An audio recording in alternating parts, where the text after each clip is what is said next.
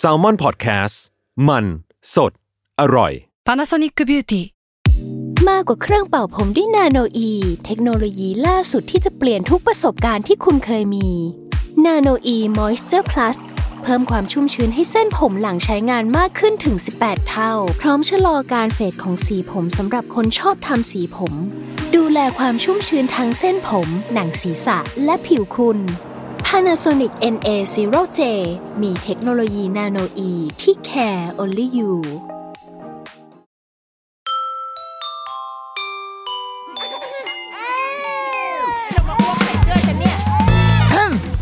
เดอะรุกี้มัมคุณแม่มือสมัครเลี้ยงกับนิดนก เข้าโหมดคุณแม่เสพสื่อนะคะ มารีวิว สารพันสิ่งบันเทิงต่าง ๆ ที่ดิฉันไปเสพมานะคะ วันนี้เป็นภาพยนตร์จริง ๆ มีซีรีส์หลาย ๆ เรื่องนะที่แบบเข้าคิวอยู่ คือดูอยู่สองสามเรื่องติดตามอยู่ แต่ว่ายังแบบยังไม่ได้แบบบทสรุปอะยังรู้สึกว่ายังอยากแบบขอใช้เวลาดูมันไปอีกนิดนึง แต่ว่า วันนี้ที่จะเอามาคุยกันเนี่ยเป็นหนังภาพยนตร์ เป็นภาพยนตร์สารคดีจากประเทศญี่ปุ่นค่ะ ถ้าเกิดว่าถ้าแปลชื่อของมันเนาะเป็นภาษาอังกฤษคือชื่อภาษาญี่ปุ่นเนี่ยมันคือมามาโอยาเมเตโมอิเดสกะมันก็ความหมายตามนี้เลยนะ แปลเป็นภาษาอังกฤษได้ว่า May I quit being a mom ถ้าแปลเป็นไทยเข้าไปอีกทีก็คือฉันลาออกจากการเป็นแม่ได้ไหม ภาพยนตร์เรื่องนี้ค่ะ จริง ๆ เราได้ดูเรื่องนี้มาสองสามรอบแล้ว รอบแรกเนี่ยจริงๆ เคยพูดในไลฟ์หนึ่งกับ Salmon Podcast เนี่ยแหละ ช่วงที่มีงานเทศกาลภาพยนตร์ญี่ปุ่น Japanese Film Festival ช่วงต้นปีที่ผ่านมาประมาณแถวๆเดือนกุมภาเนาะแต่เราไม่แน่ใจว่าไอ้ไลฟ์วันนั้นอะมันได้ถูกลงเป็นเป็น EP หนึ่งหรือเปล่าไม่แน่ใจ อาจจะไปดูย้อนได้นะ เคยพูดแบบเป็นคุยอะค่ะ เหมือนชวนคุยกันในกับหลาย ๆ คนกับโฮสต์หลาย ๆ คนที่ได้ไปดูหนังในเทศกาลนี้ แล้วทีเนี้ยเมื่อไม่นานมานี้ค่ะ ก็เป็นงานของที่ทาง Thai PBS แล้วก็โดยแอปพลิเคชันที่มีชื่อว่า VIPA VIPA เนี่ยเป็นแอปที่ทางไทย PBS เขาทำขึ้นมา ใส่เป็นพวกแบบเหมือน Netflix อะเนาะเหมือน Netflix แต่ว่าเป็นของเป็นของไทยเป็นของไทย PBS เองที่มีสื่อต่างๆของเขาอะอยู่ในนั้น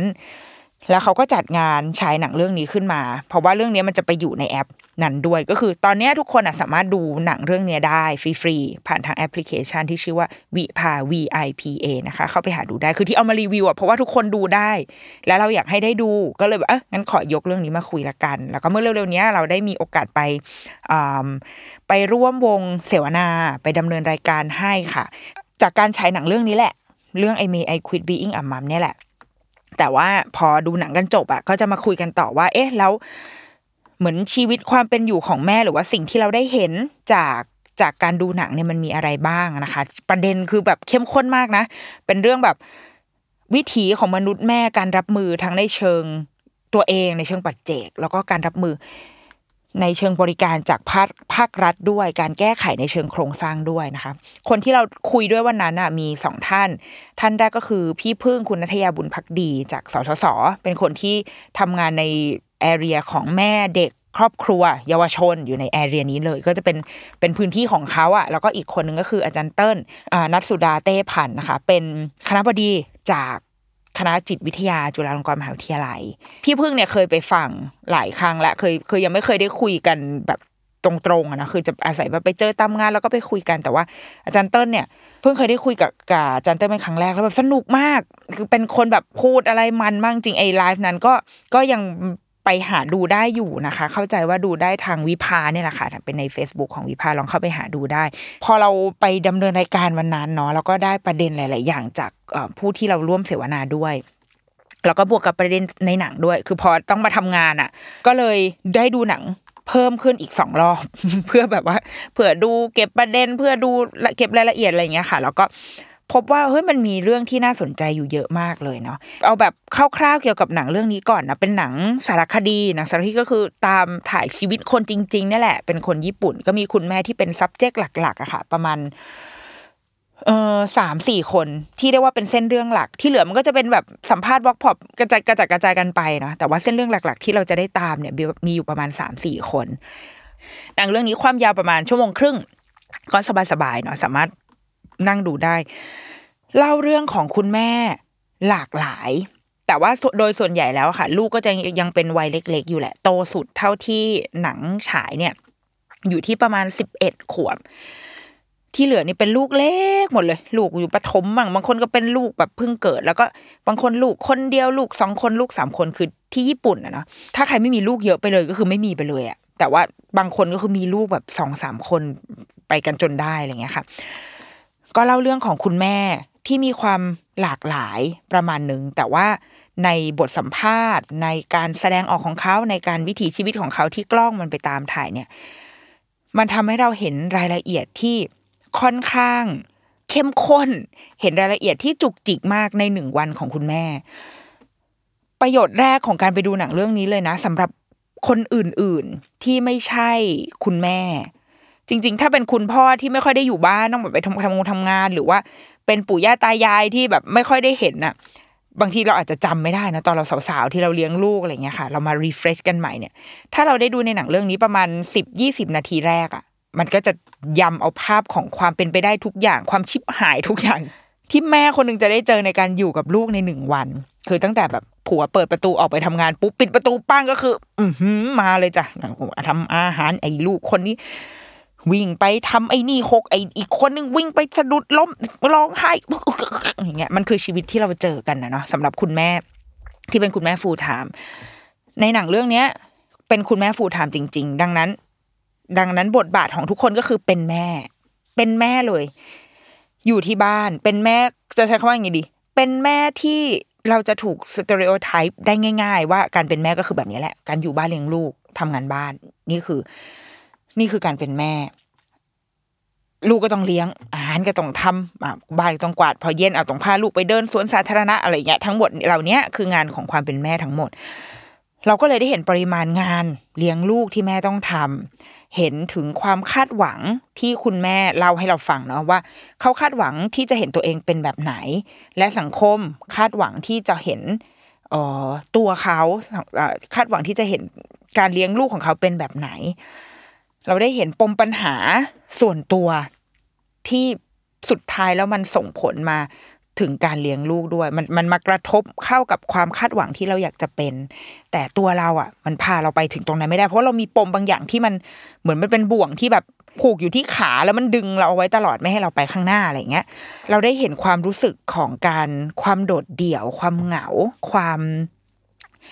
ความไม่มีใครไม่มีที่พึ่งของการเป็นแม่ที่เลี้ยงลูกอยู่ในบ้าน แล้วก็ได้เห็นถึงความสัมพันธ์ในชีวิตคู่ที่มันเปลี่ยนไป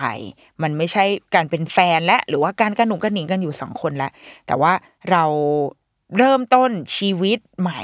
ในบทบาทที่เปลี่ยนไปของคนทั้งคู่เลย คนหนึ่งเป็นคุณแม่คนหนึ่งเป็นคุณพ่อ แล้วก็แล้วก็เกิดอะไรขึ้นกับชีวิตของทั้งสองคนบ้าง อันนี้ก็เป็นอีกหนึ่ง ประเด็นที่น่าสนใจ ทีนี้เราจะค่อยๆไล่ไปในแต่ละประเด็นที่เราคิดว่าหนังเรื่องนี้มันมันควรค่าน่าดู แล้วก็มันชวนให้เราฉุกคิดอะไรบ้างเนาะประเด็นแรกที่เราคิดว่าเออหนังให้มาค่อนข้างชัดมากๆเราว่ามันคือการโยนคำถามไปสู่สังคมที่ว่าการเป็นแม่เนี่ย มันเป็นงานหรือเปล่านะ เรามักจะได้เห็นคอนเทนต์เนาะหรือบางทีมันมันเคยมีอันนึงเป็นไวรัลมาก ๆ เลยอะเป็นจดหมายของเด็กอินเดียไหมที่เขาเขียนถึงคุณแม่ของเขาแล้วเขาบอกว่า เนี่ยตั้งแต่เขาแบบตื่นเช้ามาเขาเห็นแม่ทำอะไรบ้างทำอาหารซักผ้าตักผ้าตุ๊ดตุ๊ดตุ๊ดตุ๊ดตุ๊ดงานที่แม่ทำมันมีเยอะมากเลยนะในหนึ่งวัน แล้วเราเห็นคนก็แชร์สิ่งนี้กัน แล้วก็พูดประมาณว่า แบบเฮ้ยเนี่ย การเลี้ยงลูกอยู่บ้านอะ ไม่ได้ว่างนะเว้ยคือไม่ได้ว่าแบบอยู่บ้านเฉยๆนะเว้ยแต่ว่า งานแม่บ้านเนี่ยก็ไม่ได้ว่างแล้วนะเพราะว่าอ่าพอเช้าตื่นมาทำอาหารเสร็จเก็บล้างเสร็จปุ๊บอะกูต้องเตรียมอาหารเที่ยงอีกแล้วอ่าเก็บล้างเสร็จปุ๊บเอาเตรียมอาหารเย็นอีกแล้วนี่ยังไม่รวมอย่างอื่นนะยังไม่รวมดีเทลข้างในนะจัดบ้านทำสวน เก็บกวาดเก็บจัดดูนจะไปเปลี่ยนผ้าอ้อมให้อ่าอากงอาม่าอะไรเงี้ยคือมันยังมี detail อื่น ๆ อีกขึ้นอยู่กับว่าบริบทแต่ละบ้านเป็นยังไง แต่เอาเป็นว่าไองานแม่บ้านเนี่ย ก็เป็นอาชีพนะเว้ยเราถึงมีอาชีพแม่บ้านไงในทุกออฟฟิศเราก็ต้องมีแม่บ้านถูกป่ะคะเพราะว่าเขาต้องเป็นคนรับผิดชอบ ดูแลความสะอาดดูแลความเรียบร้อยให้กับพื้นที่แห่งนั้นไอในที่บ้านเนี่ย ถ้าเราจะ treat ว่าเมียหรือแม่คนหนึ่งเขาจะเป็นแม่บ้านเนี่ยก็คือเป็นงานนะ ก็คือกำลังทำงานอยู่เป็นฝ่าย supportถ้าเป็นออฟฟิศก็คือเราคือหลังบ้านอะ่ะ เราคือแบบฝ่ายแอดมินอะ่ะที่เราดูแล support ความเป็นอยู่ความสะอ่าความสงบเรียบร้อยของออฟฟิศถูกไหมคะไอสิ่งเนี้ยมันมันเป็น viral กันอยู่มาก ๆ แต่ว่าในความเป็นจริงอะ มันเหมือนมันไม่ได้ถูก เคลียร์ให้ชัดอะมันเหมือนยังไม่ได้ มันยังไม่ใช่ความเข้าใจที่ตรงกันของทุกคนว่าว่าการเป็นแม่นั้น หรือว่าการเป็นแม่บ้านนั้น มันเป็นงานจริง ๆอะมันยังมันยังเหมือนแบบเป็นเป็นความเขาเรียกเป็นความเชื่อส่วนบุคคลละกันเออ เป็นเป็นความเชื่อส่วนบุคคลใครเลือกจะเชื่อแบบไหนก็เชื่ออะไรเงี้ยแต่ว่าหนังเรื่องเนี้ย ถ้าเราดูจนจบอะเราคิดว่ามันจะเกิดเอมพัตตีขึ้นมาทันทีเลยว่า เฮ้ยนี่คืองาน มีตัวละครหนึ่งคุณพ่อ คุณพ่อของอ่าเขาเรียกอะไรคุณผัวเออคุณผัวของคุณแม่คนหนึ่งในเนี้ย ในตอนท้ายอะค่ะ เขาได้ใช้สิทธิ์ลาลาคลอดของผู้ชายคือมันมีผู้หญิงผู้ชายใช่ไหมที่ญี่ปุ่นเนี่ยมันมีสวัสดิการใหม่ก็คือ ผู้ชายสามารถใช้สิทธิ์ลาเลี้ยงลูกได้ เป็นเวลาประมาณสองอาทิตย์คือได้น้อยกว่าผู้หญิงแหละเขาก็เลยลองใช้สิทธิ์นี้ดู คือคนใช้สิทธิ์นี้น้อยมากนะประมาณหกเปอร์เซ็นของประเทศเท่านั้นที่มีคนใช้สิทธิ์นี้ คุณพ่อคนนี้เขาก็ใช้สิทธิ์คนอันเนี้ยแล้วเขาก็มาบอกว่า เฮ้ยเขาเลยรู้แล้ว คือก่อนหน้านี้เขาแค่คิดว่า เธอก็ทำหน้าที่ของเธอ ฉันก็ทำหน้าที่ของฉัน แต่พอวันที่คุณพ่อลงมาอยู่หน้างานจริง ๆ อะ มานั่งดูจริง ๆ ว่าเกิดอะไรขึ้นในบ้านบ้าง เฮ้ยรู้แล้วว่าอู้เขาเหนื่อยนะเนี่ย มันดีเทลเยอะนะเนี่ย มันรายละเอียดเยอะนะเนี่ย มันไม่ใช่งานว่างๆ แบบที่เราเข้าใจ มันเลยเกิดเป็นเอมพัตตีเราคิดว่าคนที่ได้ถ้าได้ดูหนังเรื่องเนี้ย จนจบ ยิ่งถ้าคุณไม่ได้อยู่ในวงการแม่และเด็กเนาะไม่ได้มีแม่ไม่ได้มีลูกอะค่ะ เราจะเอมพัตตีกันสูงมากเลยอะเราจะเข้าใจขึ้นมาทันทีว่าอ๋อมันมันเยอะมันเหนื่อยแบบนี้นี่เอง มันไม่ใช่งานที่ พอบอกว่าเลี้ยงลูกอยู่บ้านว่างๆทำไงดีใครอยากหารายได้เสริมอย่างเงี้ยทำไม่ดีไหมขายนี่ไม่ขายนู่นนะคือโอ้โหแค่เลี้ยงลูกอย่างเดียวอะคือลำพัง คือมันไม่ใช่การโยนงานเข้าไปว่า อยู่ว่างๆอยู่บ้านเนี่ยทำงานในนี้สิไม่ใช่นะเว้ยไม่ว่าง แต่ถ้ารู้สึกว่าอยากจะทำอยากจะหาไรายได้เอออันนั้นเป็นส่วนเสริมนะแต่อยากให้เอาความเข้าใจที่บอกว่า อยู่บ้านเลี้ยงลูกมันจะเป็นอะไรล่ะ ก็เนี่ยปล่อยลูกแบบเดินวิ่งเล่นไปแล้วเราก็นั่งก็แก้ก็แก้ทำงานได้ใช่ปะทำไม่ได้เราคิดว่าเราเคยพูดถึงสิ่งนี้มาแบบเยอะมากแล้วอะว่า การเลี้ยงลูกก็คือการเลี้ยงลูกคือการทำงานอย่างหนึ่ง ไม่ใช่เวลาไม่ใช่เวลาว่าง ไม่ได้มีค่าเท่ากับการเปิดรายการสรยุทธ์เป็นแอมเบียนไว้แล้วนั่งทำงานได้อะไม่ใช่แบบนั้นนะลูกไม่ใช่แอมเบียนเว้ยแต่ว่าลูกคือ ลูกคือลูกที่แบบมันต้องการเราตลอดเวลา นี่คือสิ่งที่เราคิดว่ามันเห็นค่อนข้างชัดมาก ๆ ว่าการเลี้ยงลูกอะ เป็นงานชนิดหนึ่ง มันถึงมีประเด็นบนหนังเรื่องนี้ว่า ถ้าอย่างนั้นเราลาออกได้ไหม เราออกจากไองานอันนี้ได้ไหม และถ้าเราจะต้องทำงานนี้แล้วอะมันคุ้มค่ามันคู่ควรไหม ที่เราจะต้องแบบเอาตัวเองเข้าไปทำสิ่งนี้ เราลองถามผู้เข้าร่วมเสวนาค่ะ ถามคุณพึ่งถามอาจารย์เติ้ลไปว่าณตอนเนี้ยมันมีอะไรที่ช่วยพ่อแม่ช่วยแม่ได้บ้างหรือเปล่า หรือถ้าเกิดวันหนึ่งงานความเป็นแม่เนี่ย มันถูกมองมันถูกทรีตว่าเป็นงานชนิดหนึ่งจริง เป็นแรงงานชนิดหนึ่งจริง เราจะได้อะไรบ้างสำหรับสังคมอื่น ๆ ที่เขาอาจจะเคยนำหน้าไปแล้ว คุณเพิ่งบอกว่าคือแน่นอนว่าบางมันมันมีบางบางที่บางสังคมที่เขาให้เป็นเงินช่วยเหลือเงินอุดหนุน จริง ๆ ตอนนี้เมืองไทยก็มีเนาะได้หกร้อยใช่ไหมคะ ต่อเดือน ถ้าเป็นหกร้อยนี่เข้าใจว่าเป็นระบบทั่วไปหรือเปล่านะระบบแบบคนทั่วไป แต่ถ้าเป็นประกันสังคมก็จะเป็นอีก อีกเรทหนึ่งคือมันมีหลายเรทอยู่อะแต่เอาเป็นว่าทุก ๆ เดือนเนี่ยมันจะมีเงินเข้ามาช่วยเป็นเงินอุดหนุนค่าเลี้ยงดูบุตร แต่คือหกร้อยอะหกร้อยมันมันทำอะไรไม่ได้จริงอยู่แล้วถูกไหมแล้วก็อะคุณแม่ก็อาจจะได้ในส่วนที่เป็นเงินช่วงลาลาคลอดลูกจากเงินประกันสังคมอะไรบ้าง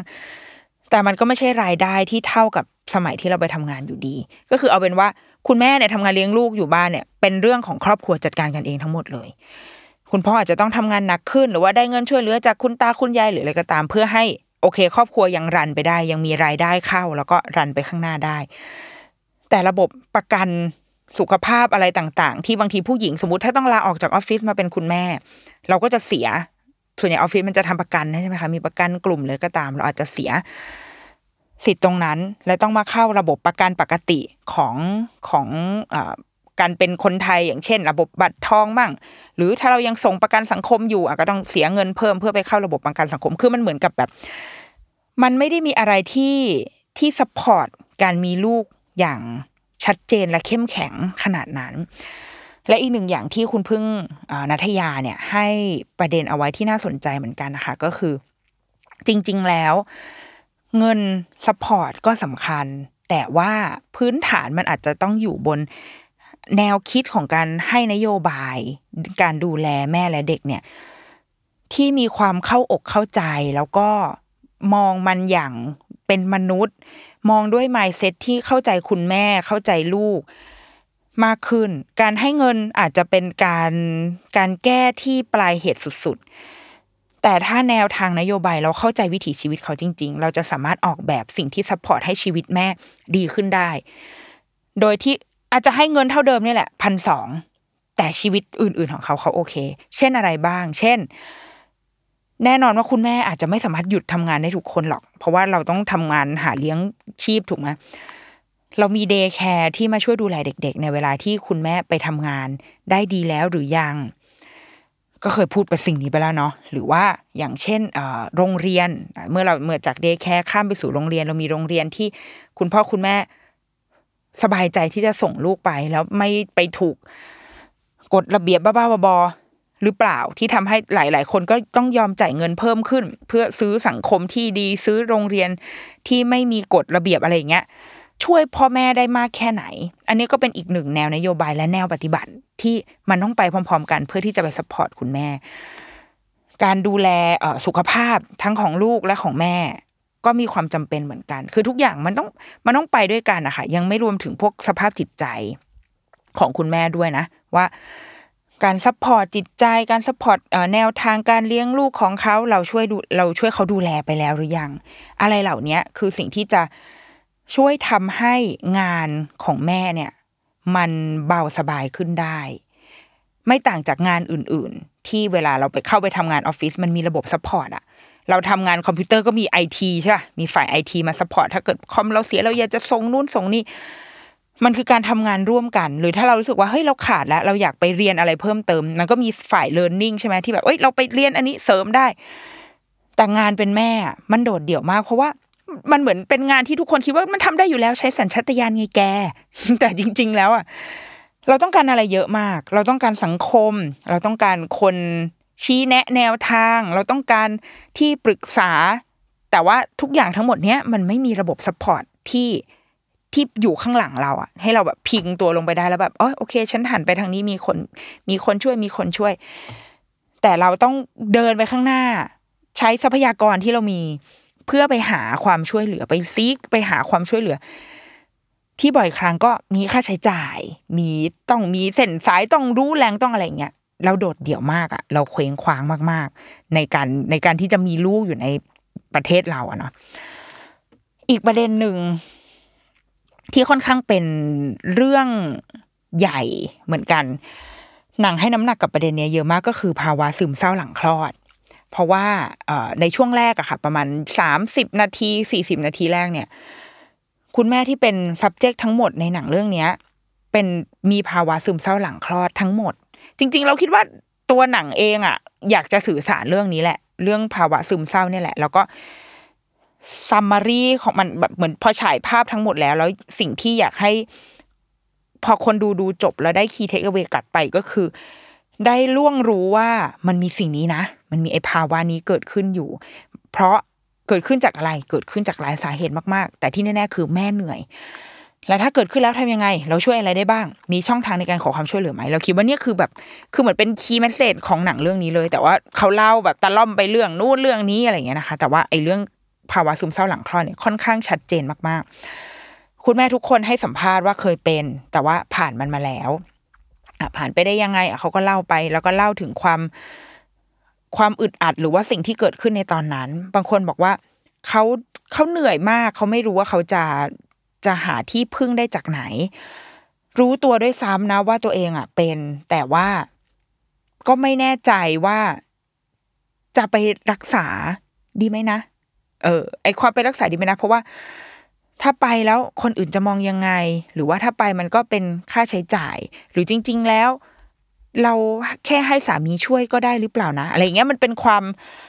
เป็นความไม่ไม่แน่ใจไม่มั่นใจเหมือนกัน แต่ว่าที่สุดแล้วคือทุกคนอะ เคยผ่านภาวะนี้กันมาหมด แต่ว่าสุดท้ายแล้วหายหรือไม่หายยังไงก็ ก็มีน้ำหนักที่แตกต่างกันไปเนาะแต่ว่ามันมีหนึ่งคนมันมีหนึ่ง subject ในหนังค่ะที่เป็นคุณแม่ที่มีเป็นซึมเศร้าหลังคลอด เป็นผะเป็นโรคซึมเศร้าหลังคลอด แล้วก็เลือกที่จะตัดสินใจจากโลกนี้ไป เขาไปสัมภาษณ์อ่าพี่ชายของคุณแม่คนนี้ค่ะ เขาก็ พี่ชายเขาก็บอกว่าเขาก็เล่าคือเขาค่อนข้างจะอะไรปณิปนอมกับสิ่งที่นำนำเสนอเนาะเขาก็ใช้ภาพตอนเด็กๆของของผู้ผู้ที่จากไปเนี่ยค่ะ แล้วก็ให้พี่ชายเล่าว่าน้องสาวของเขาอะเป็นยังไงเป็นคนแบบไหน โดยไม่ไม่พยายามจะไปขยี้ในจุดที่มันมันทำให้หน่าเศร้าใจเนาะพี่ชายเขาก็เล่าโอ้น้องเขาเป็นคนสดใสนะเป็นคนอย่างงุ้นอย่างนี้ แต่ว่าพอวันหนึ่งที่เขากลายมาเป็นแม่ เขาก็เขาก็มีเขาอยากให้ทุกอย่างเป็นไปอย่างที่เขาคาดหวังเอาไว้ เขามีภาพของความเป็นแม่ในอุดมคติ อยู่ในตัวเขา แต่พอถึงวันหนึ่งแล้วเขาเขาพ่ายแพ้ให้กับมันนะคะเขาแบบว่าเขาเขารู้สึกว่าเขาสู้กับสิ่งนี้ไม่ได้อะกับไอ้ภาพความคาดหวังหรือภาพฝันที่เขาอยากจะมีไปได้อะแล้วแล้วพอมันมา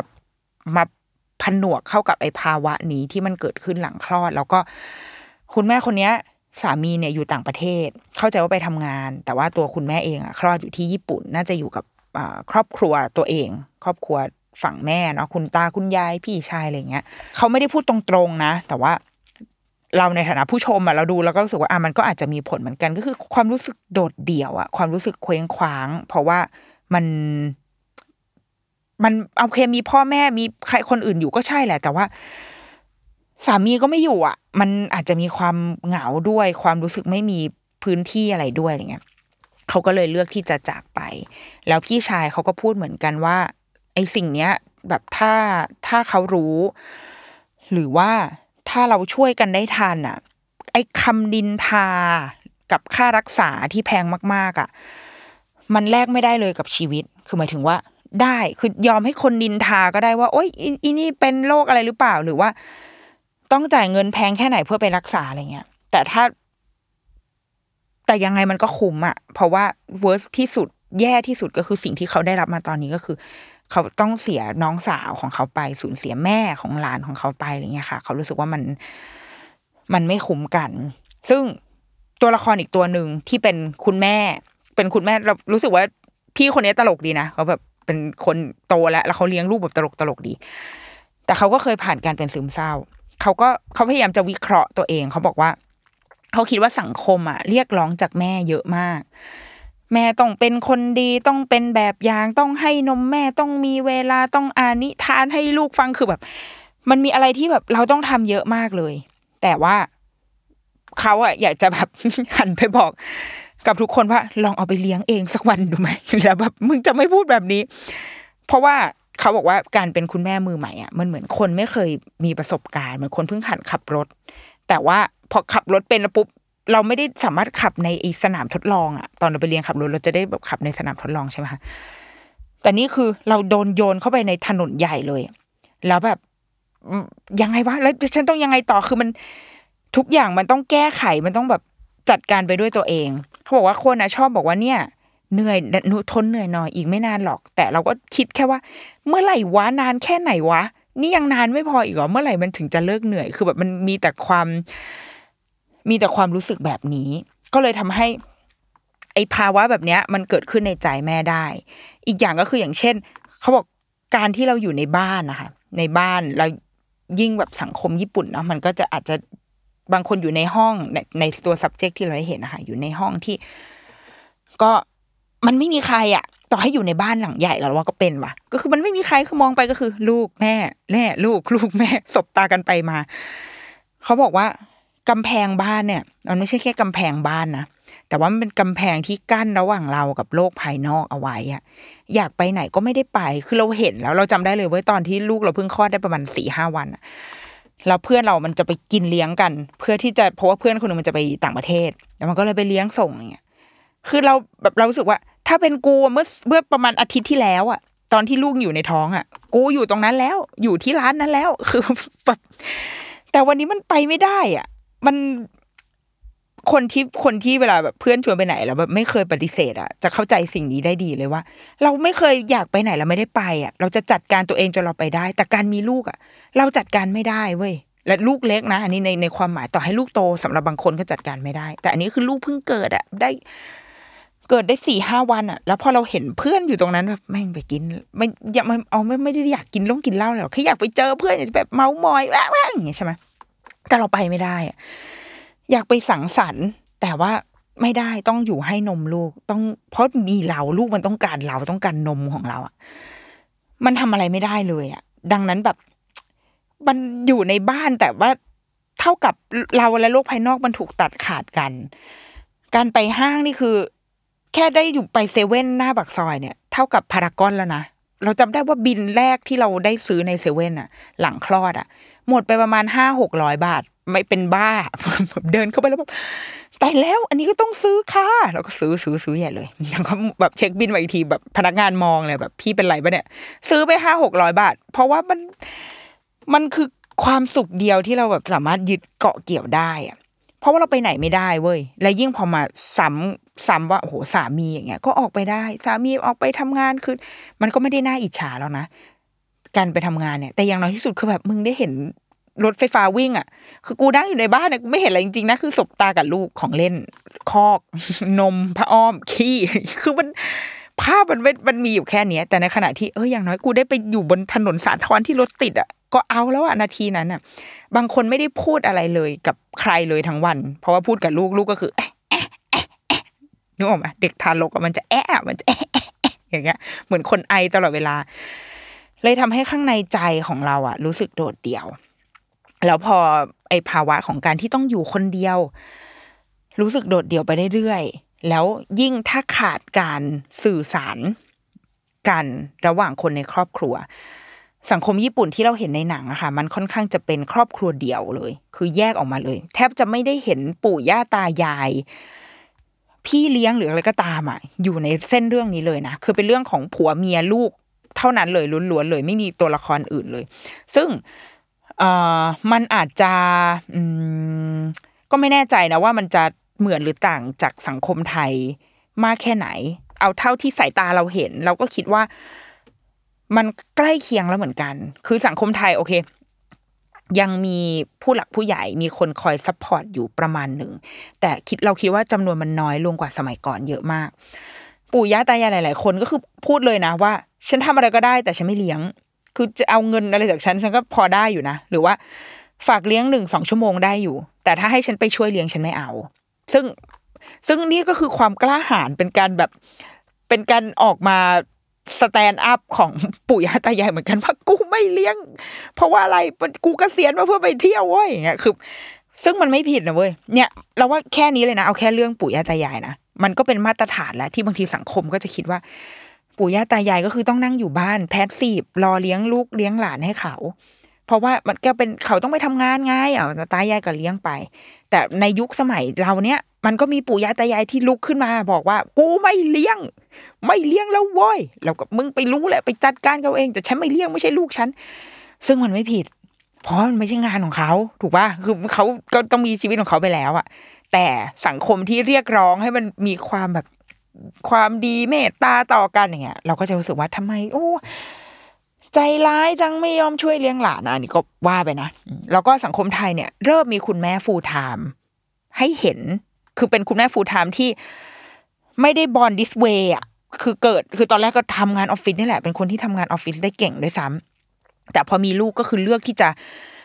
ตัดอันนั้นออกไปเลย แล้วก็มาเลี้ยงลูกเป็นแบบฟูลไทม์ซึ่งในหนังญี่ปุ่นเรื่องเนี้ย เป็นคุณแม่ฟูลไทม์ทั้งหมด แล้วก็เป็นครอบครัวเดี่ยวที่มีพ่อแม่ลูก ไม่มีตัวตัวช่วยอื่น ๆ ดังนั้นสิ่งที่คุณแม่สะท้อนออกมาในหนังก็คือความรู้สึกโดดเดี่ยว ความรู้สึกไม่มีที่พึ่ง แล้วก็ไม่รู้ว่า ไม่รู้ว่าควรจะต้องทำยังไง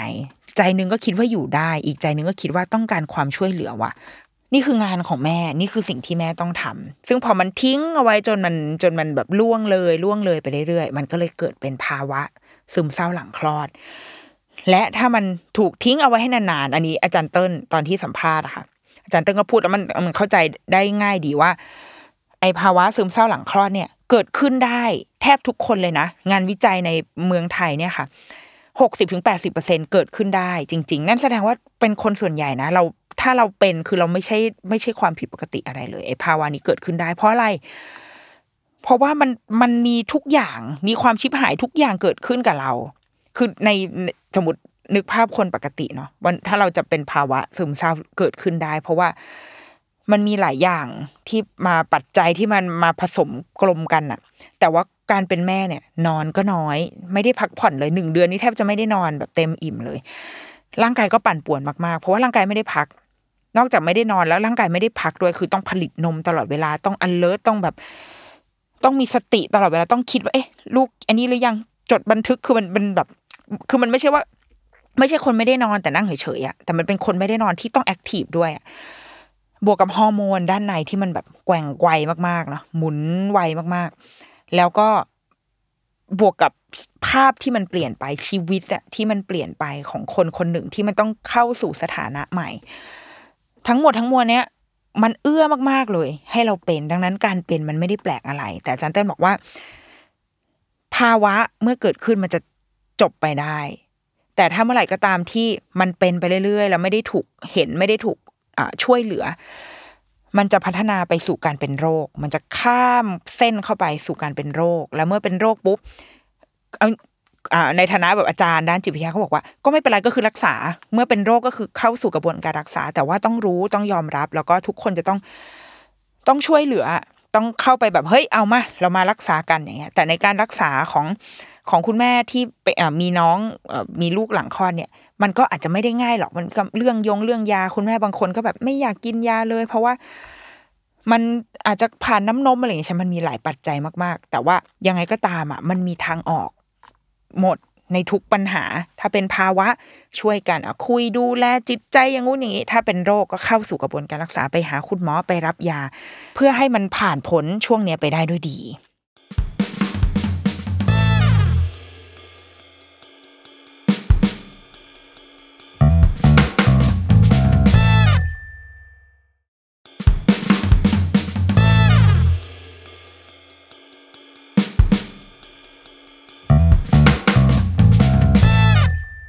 อีกประเด็นหนึ่งคือเขาพูดถึงบทบาทของคุณพ่อ เมื่อกี้มีพูดเอาไว้สั้น ๆ นิดหน่อยแหละเรื่อง คุณพ่อท่านหนึ่งที่ตอนท้ายเนี่ย เขาไปลองใช้สิทธิ์วันลาคลอดแล้วเขาก็เลยได้ได้รู้ว่าเฮ้ยการเป็นแม่ นี่มันไม่ไม่ง่ายนะเว้ยมันเหนื่อยนะเว้ยอะไรเงี้ยบทบาทของคุณพ่อเนี่ยก็ถูกบอกเล่าในหนังเรื่องนี้เหมือนกัน ก็ไปไปคุยไปสัมภาษณ์คุณพ่อ คุณพ่อหลาย ๆ คนเนี่ย มีข้อมูลหนึ่งที่น่าน่าสนใจและน่าตกใจที่ได้รู้ในหนัง เขาพูดถึงว่าไอ้ภาวะซึมเศร้าซึมเศร้าหลังคลอดอะค่ะ ไม่ได้เป็นแค่คุณแม่นะ แต่ว่าคุณพ่อก็เป็นด้วย เริ่มมีแนวโน้มของคือคือเราคิดว่านะ อันนี้อาจารย์เตินบอกว่าลองไปหาข้อมูลหาเปเปอร์อะไรอ่านเนี่ย ปรากฏว่ามันยังไม่ค่อยมีมีอยู่บ้างในต่างประเทศ แต่ในเมืองไทยเนี่ยแทบจะไม่ได้มีพูดถึง แต่ว่าคิดว่าที่มันไม่ได้ถูกสนใจมากอาจจะคิดแค่ว่าเป็นความเครียดเฉยๆของคุณพ่อหรือเปล่า แต่ว่าพอมองลงไปลึกๆ เนี่ย ตัวคุณพ่อเองอะ ก็เป็นซึมเศร้าหลังคลอดเหมือนกัน จากสถานะที่เปลี่ยนไปจากแค่แบบแค่แฟนเฉยๆกลายเป็นคุณพ่อ คุณพ่อเองก็มีความคาดหวังที่ตัวเองมีต่อตัวเอง และที่สังคมมีต่อตัวเขา และที่คุณแม่มีต่อเขาด้วย คุณพ่อหลายคนบอกว่าเขาเขาก็คิดว่า เขาก็พยายามอยู่นะเขาก็อยากอยากจะทำให้ครอบครัวมีความสุข แต่ครอบครัวจะมีความสุขได้ยังไง ก็คือต้องมีเงินดังนั้นเขาเลยต้องไปทำงานเขาทำงานเยอะมากแบกรับความเครียดต่าง ๆ นานายอมทุกอย่างเจอเจ้านายแบบผีบ้าแค่ไหนก็ยอมยอมยอมเพราะว่าได้เราจะได้ได้เงินมา เงินนี้สุดท้ายแล้วเงินนี้ไปไหน ไม่ได้เข้าที่เขาเงินก็คือส่งกลับไปที่ครอบครัวกลายไปเป็นค่านมลูกค่าอาหารที่ดีค่าโรงเรียนที่ดีให้กับลูกอย่างเงี้ยครับ คุณพ่อเองเขาก็คิดว่า ไอเวลาเวลาที่ว่าเขาทำงานหนักที่คุณแม่รู้สึกว่าทำไมไม่มีเวลาให้ที่บ้านเลยทำไมไม่มีเวลาดูแลลูกเลยอะคุณพ่อก็จะเถียงกลับในใจว่า นั่นก็คือการทำงานในแบบของเขา มันก็คือ เขากำลังทำบทบาทของเขาอยู่เหมือนกันนะ นี่ก็คือเขาก็ทำได้สุดชีวิตแล้วเหมือนกัน ดังนั้นอะ สิ่งสำคัญของไอ้ประเด็นเนี้ยค่ะไอ้ประเด็นเรื่องบทบาทของคุณพ่ออะ มันจึงเป็นเรื่องการสื่อสารกันระหว่างคนสองคน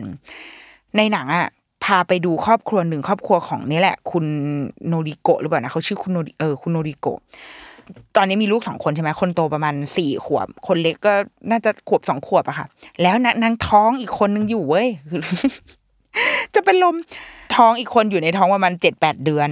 แล้วเขาก็รู้สึกว่าเขาว่าเคยเป็นซึมเศร้าหลังคลอดมาแล้ว เขาไม่อยากกลับไปอยู่สู่จุดนั้นอีกแล้ว แล้วเขาก็พูดถึงอะไรเยอะมากพูดแบบว่า เนี่ย ฉันนะสามีฉันนะไม่เคยเลยอย่างงู้นอย่างนี้ทุกอย่างมันก็อยู่ที่ฉันเขาก็เลยคิดว่าเฮ้ยครั้งนี้ไม่ได้ละเขาจะต้องบอกให้สามีอะช่วยอะไรสักอย่างบ้าง ช่วยให้เวลากับทางบ้านบ้าง แล้วความญี่ปุ่นเนาะไอ้ไอเขาก็ถ่ายให้ดูฉากนี้ก็เป็นซีนที่แบบกำลังกินข้าวกันอยู่นั่งกินข้าว ลูกก็อยู่อีกฝั่งหนึ่งของโต๊ะเนอะกล้องก็ถ่ายไปที่พ่อกับแม่ ก็จะอ้อมคอมมากแบบอืมอโนอโนอโนไปเรื่อยๆ แล้วก็กินข้าวไปด้วยตาไม่มองกันเลยนะ ตาแบบมองตาลอย แต่ว่าพูดพูดไปหัวเราะไปพูดไปยิ้มไปพูดไปแบบ แบบเออเนอะอืมก็ฉันก็คิดว่าถ้าเธอให้เวลาแบบ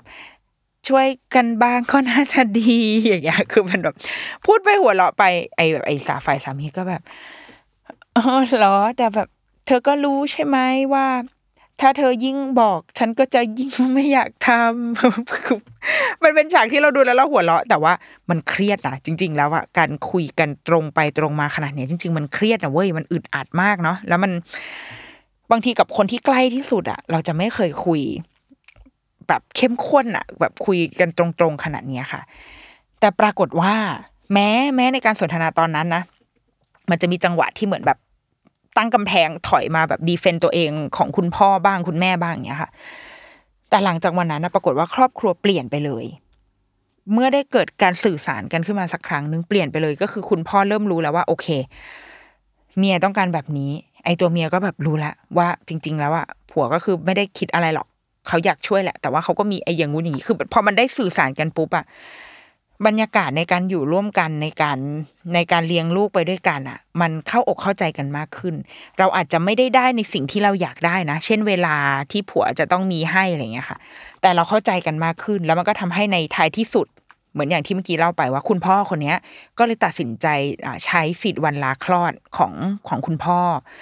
แล้วก็มาเลี้ยงลูก แล้วก็เลยเลยทำให้เขาเกิดเอมพัตตีหนักมากว่า โอเค กูรู้แล้วว่าที่เมียแบบบอกว่าอยากให้มาช่วยเพราะอะไร เพราะว่ามันหนักจริง ๆ แล้วมันก็ทำให้ชีวิตครอบครัวหลังจากนั้น ลูกสามในวงเล็บว่าลูกสามมันเข้าใจกันมากขึ้น แต่ว่าแน่นอนว่ามันต้องการการคอมมิวนิเคตกันไปเรื่อยๆแหละเนาะในตลอดเส้นทาง แล้วก็ประเด็นสุดท้ายอีกอันหนึ่งที่เราคิดว่ามันมันก็เอ่อสำคัญแล้วก็เห็นมาจากในหนังเรื่องนี้เหมือนกันก็คือ มันมีคุณแม่หลายคนที่เลือกที่จะควิดไปแล้ว ถ้าชื่อหนังก็คือ May I quit being a mom ใช่ไหมคะมันมีคนที่อาจจะถามไปแล้ว แล้วงั้นกูควิดแล้วนะคือกูออกแล้วคนแรกก็คือเมื่อกี้เล่าไปแล้วเนาะคนที่เป็นซึมเศร้าหลังคลอดแล้วก็ตัดสินใจว่า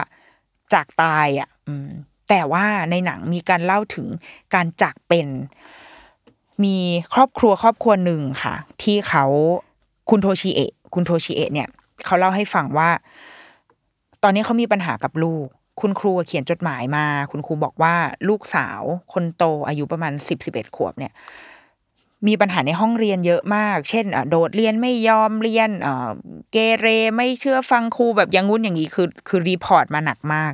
แต่ตัวเขาอะลึกๆแล้วอะเขารู้เลยว่าที่ลูกเป็นแบบเนี้ยเพราะอะไร คือเขายังไม่แบบยังไม่ได้เลือกที่จะไปดุไปด่าอะไรลูกเลย เพราะเขารู้ว่า ปัญหาพฤติกรรมที่เกิดขึ้นกับลูกเนี่ย มันเกิดจากการที่เขาอะไม่เคยแสดงความรักกับลูกเลย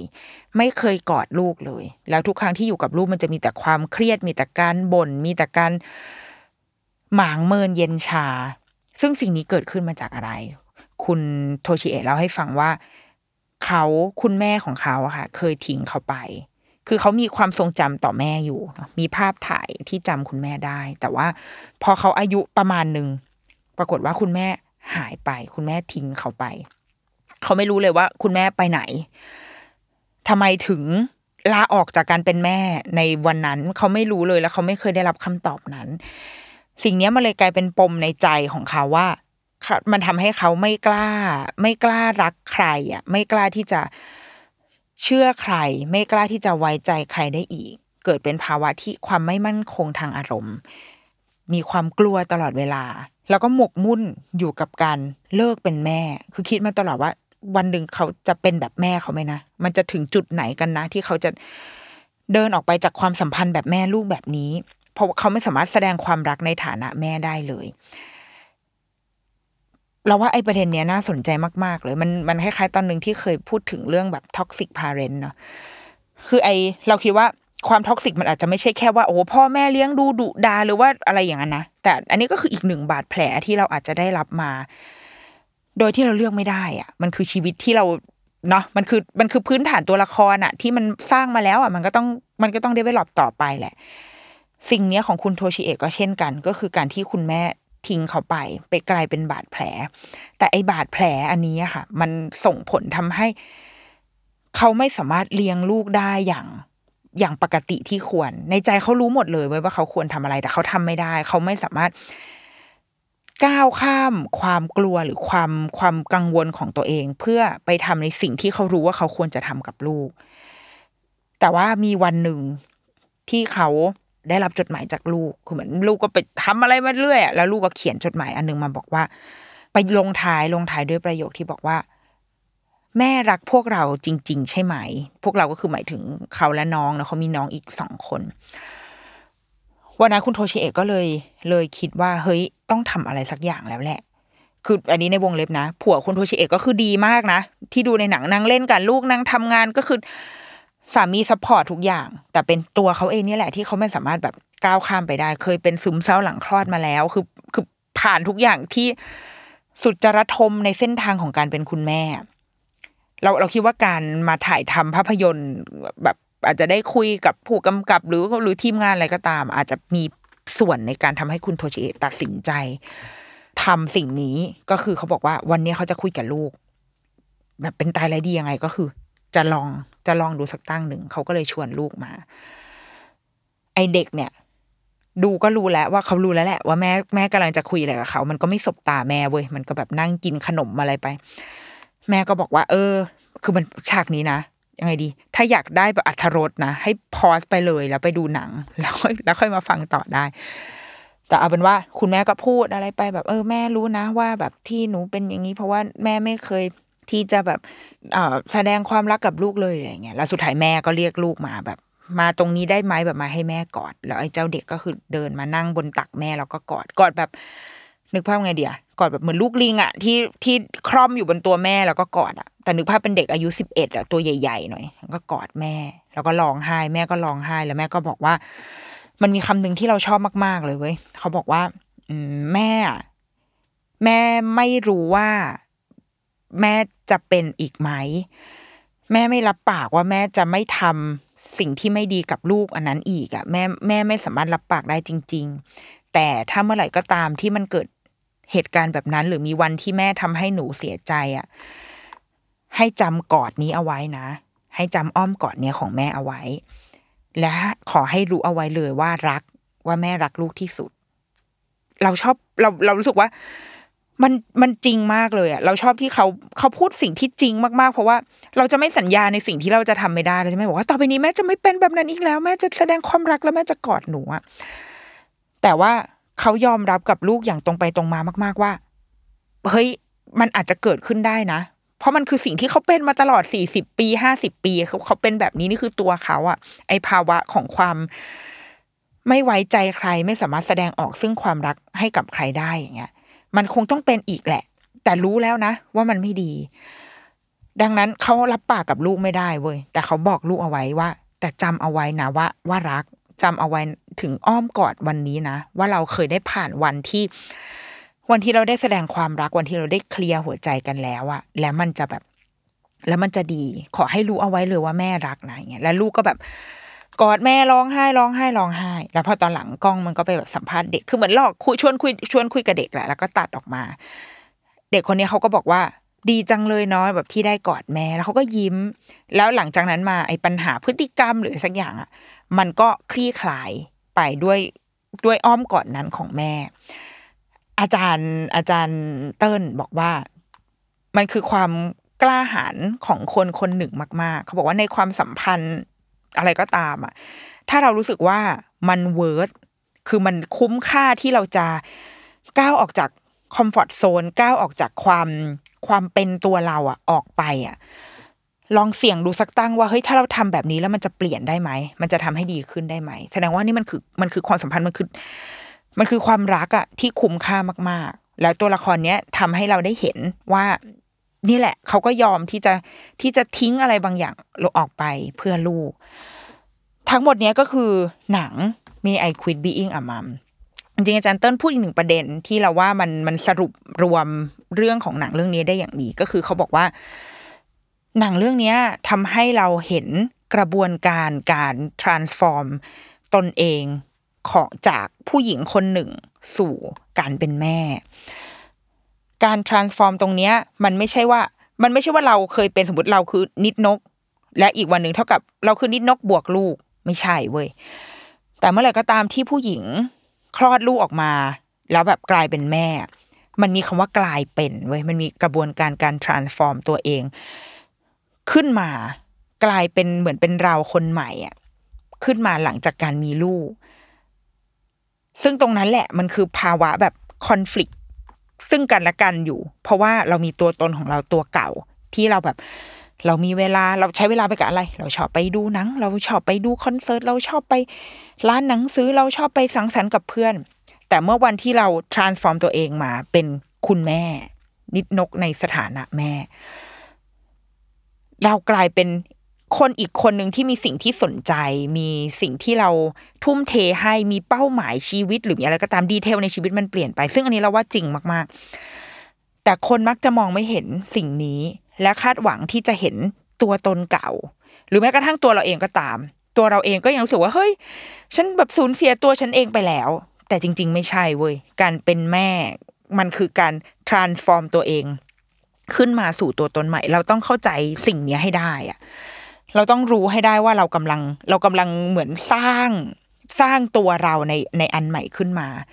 แล้วเมื่อไหร่ที่เราแบบรู้รู้ตัวแล้วว่า โอเคนี่ฉันกำลังถือสถานะนี้อยู่ ฉันกำลังเป็นแบบนี้อยู่ แล้วค่อยทบทวนค่อยย้อนมาในวันที่เราพร้อมเนาะว่า แล้วเราพอใจกับตัวเองในวันนี้ไหม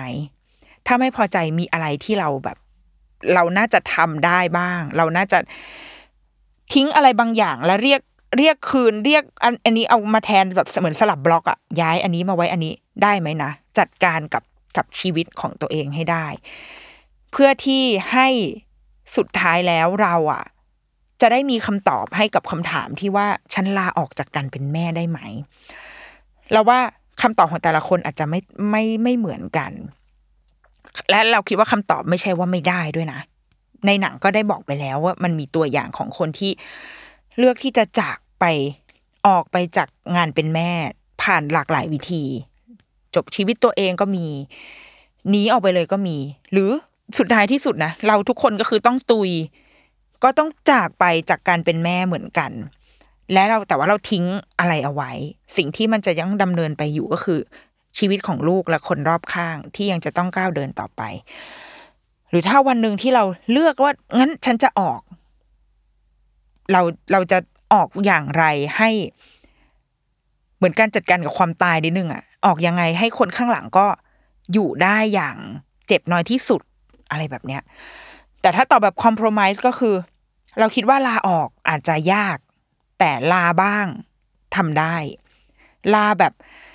ลาเล็กลาน้อย ลายาว ลาเมื่อไหร่ก็ได้ ที่เราที่ตัวเองรู้สึกว่าเราต้องการแบบชาร์จพลังตัวเองต้องการทบทวนกับตัวตนของตัวเองที่ถูก transform มาแล้วเนี่ยต้องการเวลาในการทบทวนใด ๆ ก็ตามอะลาออกไปทำเล็บทำผม อันนี้เขาเรียกว่าลาสั้นๆ หรือจะลายาวๆสิบสิบห้าวันก็ได้เหมือนกันหลายคนก็ทำบางคนไปแบบเขาเรียกอะไรนะ พวกแบบรีทรีตอะ สปิริชวลรีทรีตไปเกาะพังงานหนึ่งอาทิตย์อะไรอย่างเงี้ยไปเรียกคืนตัวเองก็เป็นวิธีของบางคนหรืออย่างแบบ เรารู้สึกว่าสำหรับตัวเราอะเมื่อต้นปีที่ได้ไปเที่ยวคนเดียวสิบกว่าวันเนี่ยสำหรับเรานี่ก็คือการการได้การลาการลาแบบลาจริง ๆ อยู่คนเดียวคือกลับไปเป็นตัวเองจริง ๆ โดยที่ไม่ได้พะวงเรื่องลูกไม่ต้องพะวงไม่ต้องไปส่งมันที่โรงเรียนอะไรเงี้ยคือใช้เวลาตามจังหวะชีวิตของตัวเราเอง ได้กลับมาถ่ายรูปในแบบที่ปกติตัวเองถ่ายเพราะตั้งแต่มีลูกก็คือถ่ายรูปลูกแล้วน่ารักเก็บเก็บโมเมนต์นู่นนี่แต่แต่ก่อนเวลาเจออะไรเจอตึกเจอแบบสตรีทอะไรหน้าถ่ายก็คือถ่ายรูปคือกลับมาเป็นตัวเราในสมัยที่ เอ้ย เราเคยแบบ เราเคยเป็นคนคนนี้นะ เราเคยพอใจกับตัวเองในแบบในแบบวันนั้นนะสิบกว่าวันเนี้ยใช้เวลาที่เป็นตัวเองอะไป แล้วพอถึงจุดหนึ่งเราก็จะแบบโอเค คิดว่าพอแล้วเหมือนคนลางานนานๆอะมันมีโมเมนต์ที่แบบ ช่วยเอากูกลับไปทำงานทีคือแบบอยากกลับแล้วอยากกลับออฟฟิศแล้วอะเราคิดว่ามันคล้ายกันเว้ยพอวันท้ายๆเริ่มแบบกลับบ้านได้แล้วแหละ คือ มันมีอะไรอยากทำอยากเล่าอะอย่างน้อยสุดคืออยากจะกลับไปเล่าให้ลูกฟัง อยากจะกลับไปเมาส์มอย อยากจะกลับไปเจอหน้าอะไรอย่างเงี้ยค่ะลาได้พักได้บ้าง เพื่อให้เพื่อให้เวลากับตัวเอง ให้สมดุลชีวิตของเรามันแบบมันมั่นคงเต็มที่เพราะสุดท้ายแล้วอะการเติบโตของเด็กคนหนึ่งมันจะ มั่นคงดีได้อะมันเกิดมาจากความเสถียรเสถียรภาพของชีวิตแม่เหมือนกัน ถ้าชีวิตแม่ไม่มั่นคง เราจะไม่มีทางได้ลูกที่มั่นคงเลยและนั่นแหละ มันก็เลยถึงต้องบอกว่าจริง ๆ แล้วเราลาพักจากการเป็นแม่ได้บ้างเหมือนกันค่ะอะถ้าเกิดใครอยากดูหนังเรื่องนี้เนาะก็สามารถไปหาดูได้ ที่แอปพลิเคชันวิภานะเหมือนที่เคยบอกไว้ดูได้ฟรีนะคะเราไปหาข้อมูลเองละกันแต่ว่านั่นแหละมันดูได้ฟรีแล้วไม่ได้เข้าถึงได้ยากมาก ใช้เวลา 90 นาทีแป๊บเดียวนั่งดูเพลินๆ ชวนคุณพ่อคุณแม่และจริง ๆ ไม่ต้องเป็นคุณพ่อคุณแม่เนาะเป็นญาติพี่น้องเป็นเพื่อนเป็นน้องที่ออฟฟิศเป็นพี่ที่ออฟฟิศอะไรอย่างเงี้ยค่ะป้าข้างบ้านก็ดูได้นะ เพราะว่าเรื่องนี้เราคิดว่ามันจะช่วยสร้างความเข้าอกเข้าใจระหว่างกันได้ดีมาก ๆเลยค่ะเดี๋ยวรุกกี้มามสัปดาห์นี้สวัสดีค่ะ